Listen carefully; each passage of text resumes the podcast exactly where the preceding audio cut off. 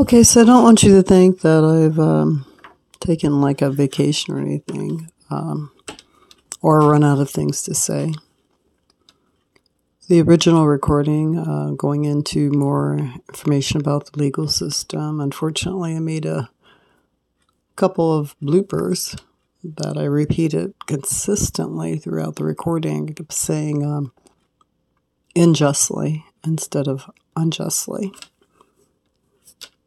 And of course, in order to edit that, it's some type of chore. so we're going to go on today. Um, again, more on the news about some young man. Uh, the police restrained at 17 years old, and he, of course, is dead. Very common occurrence here. And like I said in my earlier recordings, it's not something exceptional. It has been contiguous in America for some time. We were talking about the domino effect and how every time anyone of color or any person is either falsely accused, falsely restrained, falsely incarcerated, the repercussions behind what transgresses with their, their life. As human beings, we are not a singular quote unquote organism. We have family, friends, children, so on and so forth. And everything that happens to us has a continuous effect on all who love us.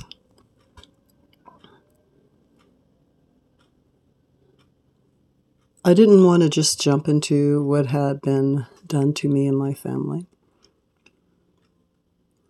I gave you a little bit of the, um, how shall I say, sneak peek when I mentioned that our federal government had stormed a church that my son was in. That is just the tip of the iceberg. After this last Christmas holiday, I see now that the damage is done to my family.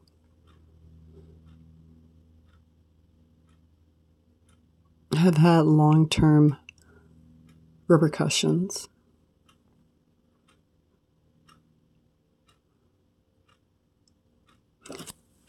I know that as a human being and people, we sometimes think that there's a solution to all that happens in our life.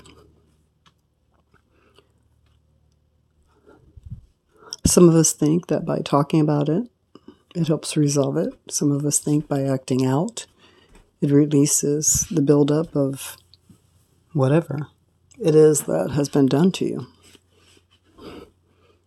I don't think there's actually any real time solution to being wronged.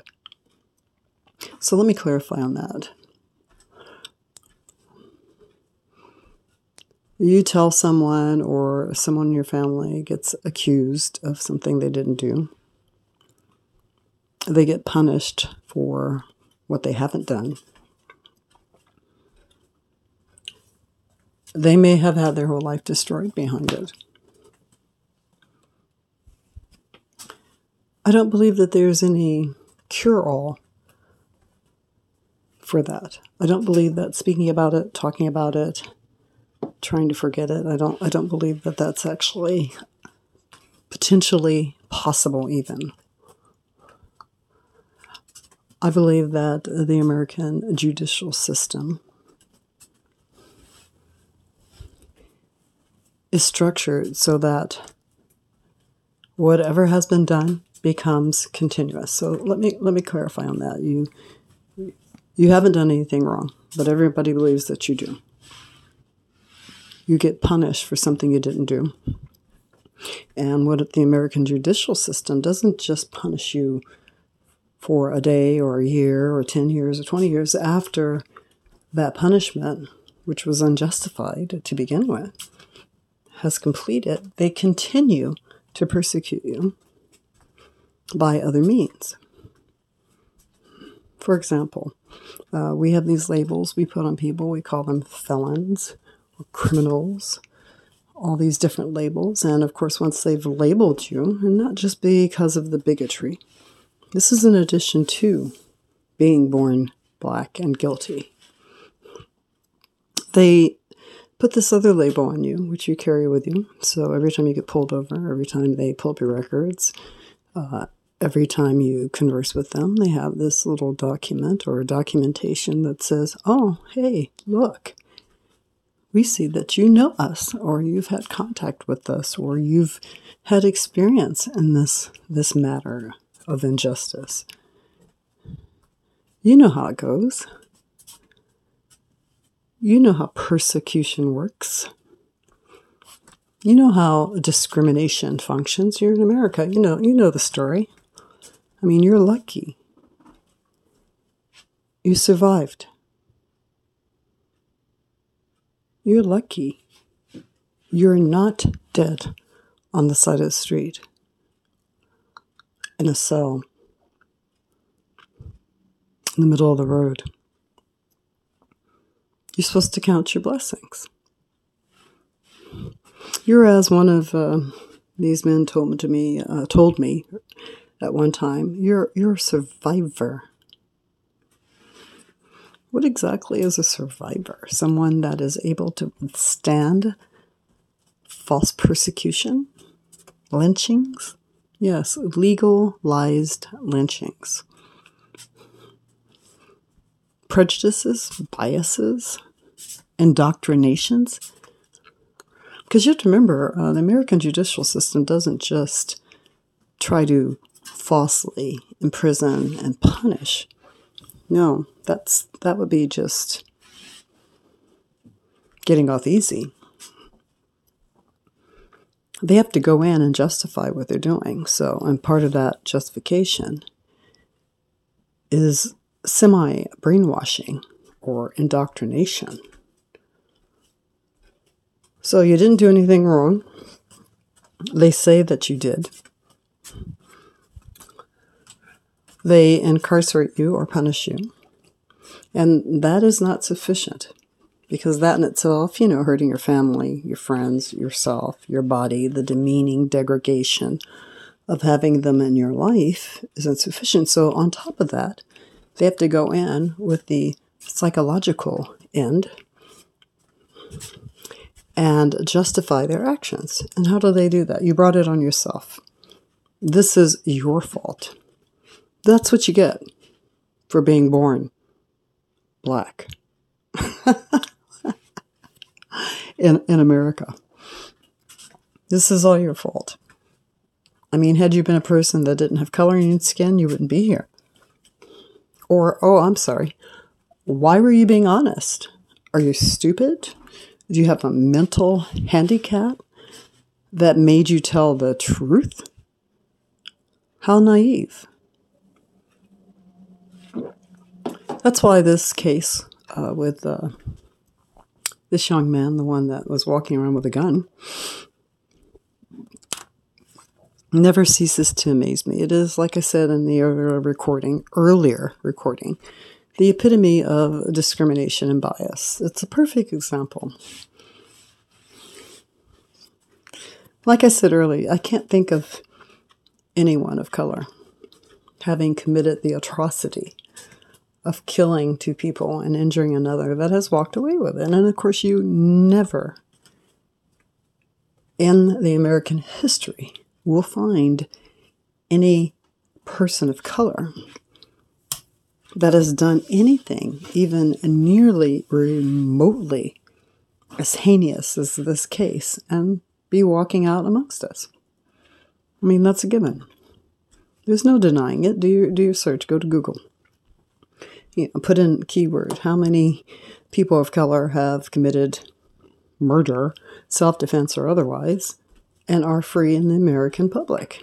And I can tell you right now that, that search results will be zero.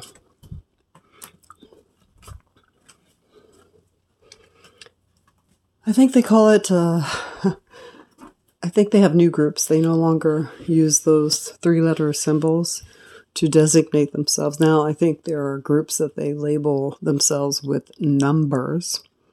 Um, I know it begins with a 1 4. And like I said earlier, they are not wearing those sheets any longer. They're walking around, they're sitting behind benches as our judges, wearing uniforms as our law officers, wearing pinstripe suits as our attorneys. You know, they're they're in there. They haven't disappeared. Their mind hasn't changed. Their opinion hasn't changed. The years just keep rolling. That's just normal, but people don't change the way they feel. And a lot of them, it was bred into them.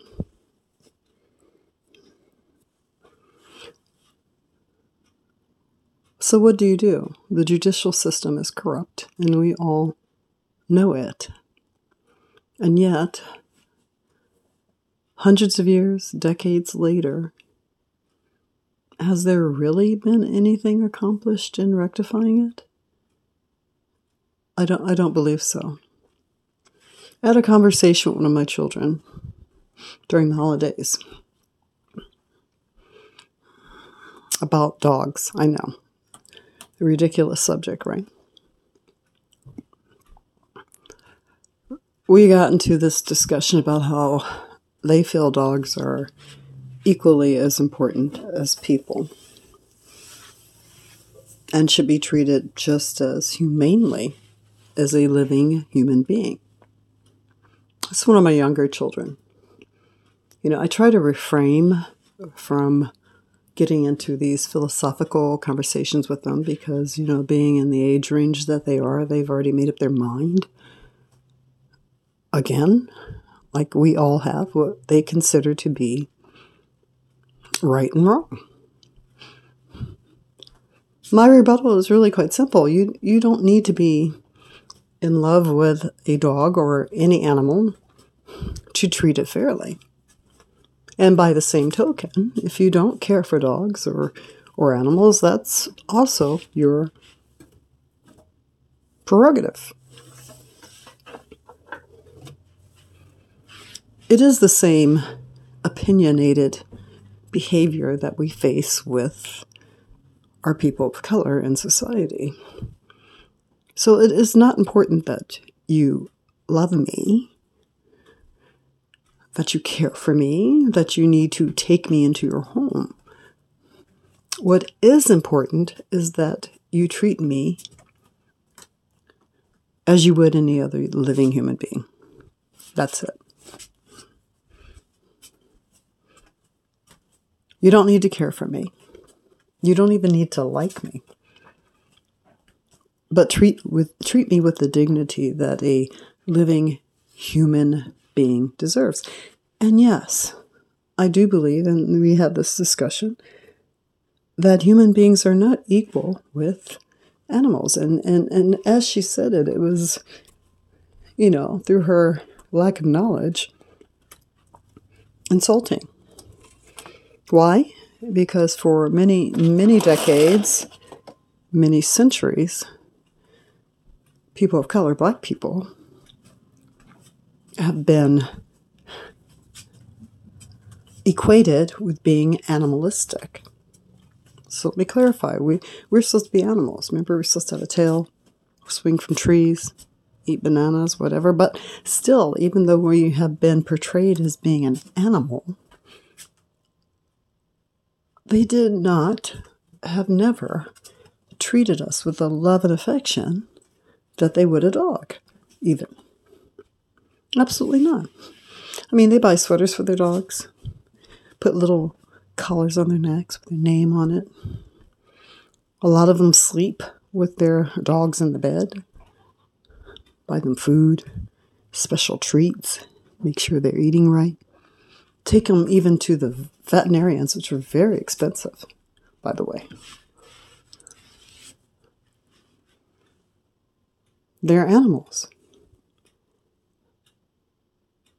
And yet, human beings of color were thrown in the bottom of the ships to let die. Enslaved, basically, with the intent of work till you die, genocide. It's a contradiction. So, according to society, people of color are no, they're not animals. No, no, no. Animals have priority over people of color. Being a black person, you're not as important as your basic canine. They're not going to treat you with love and affection and take you into their home to make sure that you're fed or sheltered. No, absolutely not. Of course not, because animals, you know, they can't do for themselves. They can't take care of themselves. That's the theory behind it.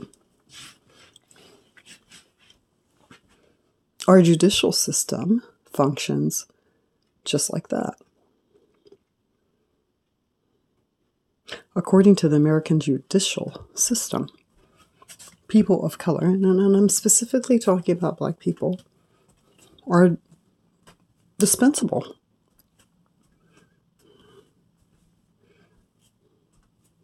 They were born into this how shall I say this this time strictly for one purpose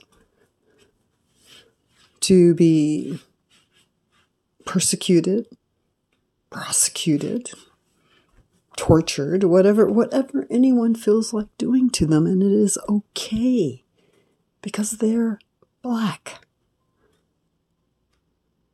It's okay if you hit them in the head, shoot them in the bed, kill them on the streets. It's okay. If you attack them, if you try to hurt them or hurt their baby, hurt their children, take their children, it doesn't matter. They're black. We can do whatever we want to them. This is the philosophy of America. So, my response to my daughter was uh, basically, you know, and it was my daughter. You know, don't don't misunderstand me. I'm have an affection for animals, but animals belong outside. That's that's my opinion. Doesn't mean I don't care for them. It's just that they have their place. I don't need to love every human being in this world, but they have their place too. We all do. To be treated with dignity and respect and equality. That's our God given birthright. Period. No matter what color skin, no matter how our hair grows. We were born into it as human beings, and at no time will I ever value the life of any animal a bird, a fish, a cat, a dog, a kangaroo, and they're funny, by the way any animal more than I will the life of a human being, and that should be just a given. And see, the problem is if, if they do value these other things more than a human being, and more specifically, more than a person of color, a black person, and it's always a black person.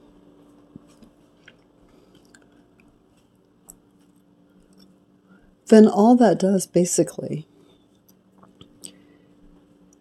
is state that they've given more value to the animal's life than they do ours. And I, I'm not on that train. Absolutely not chances are the people that you see walking around with a little collar on their dog and a little sweater and they're carrying them in a little stroller and they have little cribs for their tiny little animals or their gargantuous huge animals whatever the case may be chances are i guarantee you that a they don't care much for people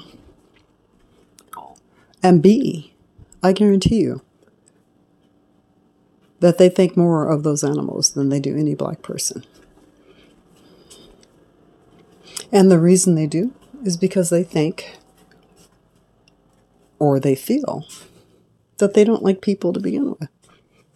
Animals are better. They can't talk, they can't think, you know, they don't have an opinion.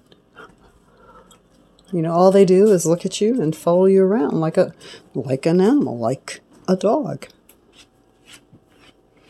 I mean, it, it takes a a special type of intelligence to be able to deal with a human being that doesn't agree with you. It's a lot of work. Animals, no, you don't have to worry about any of that. Just like the judicial system in, in America. You don't have to worry about being found guilty. You're black. You were born guilty. Anyway, I'm going to uh, revamp, so to speak, the uh, second part of the legal system where I go into a little bit more details. I will give you a teaser. Uh, what initiated this uh, happened 27 years ago. That's correct. 27 years ago. You would think that it's uh, said and done, but uh, no, justice has not been served. You know, it's just like a, a cancer. Some things just don't go away unless they're treated. Anyway, I look forward to speaking with you. Talk to you soon.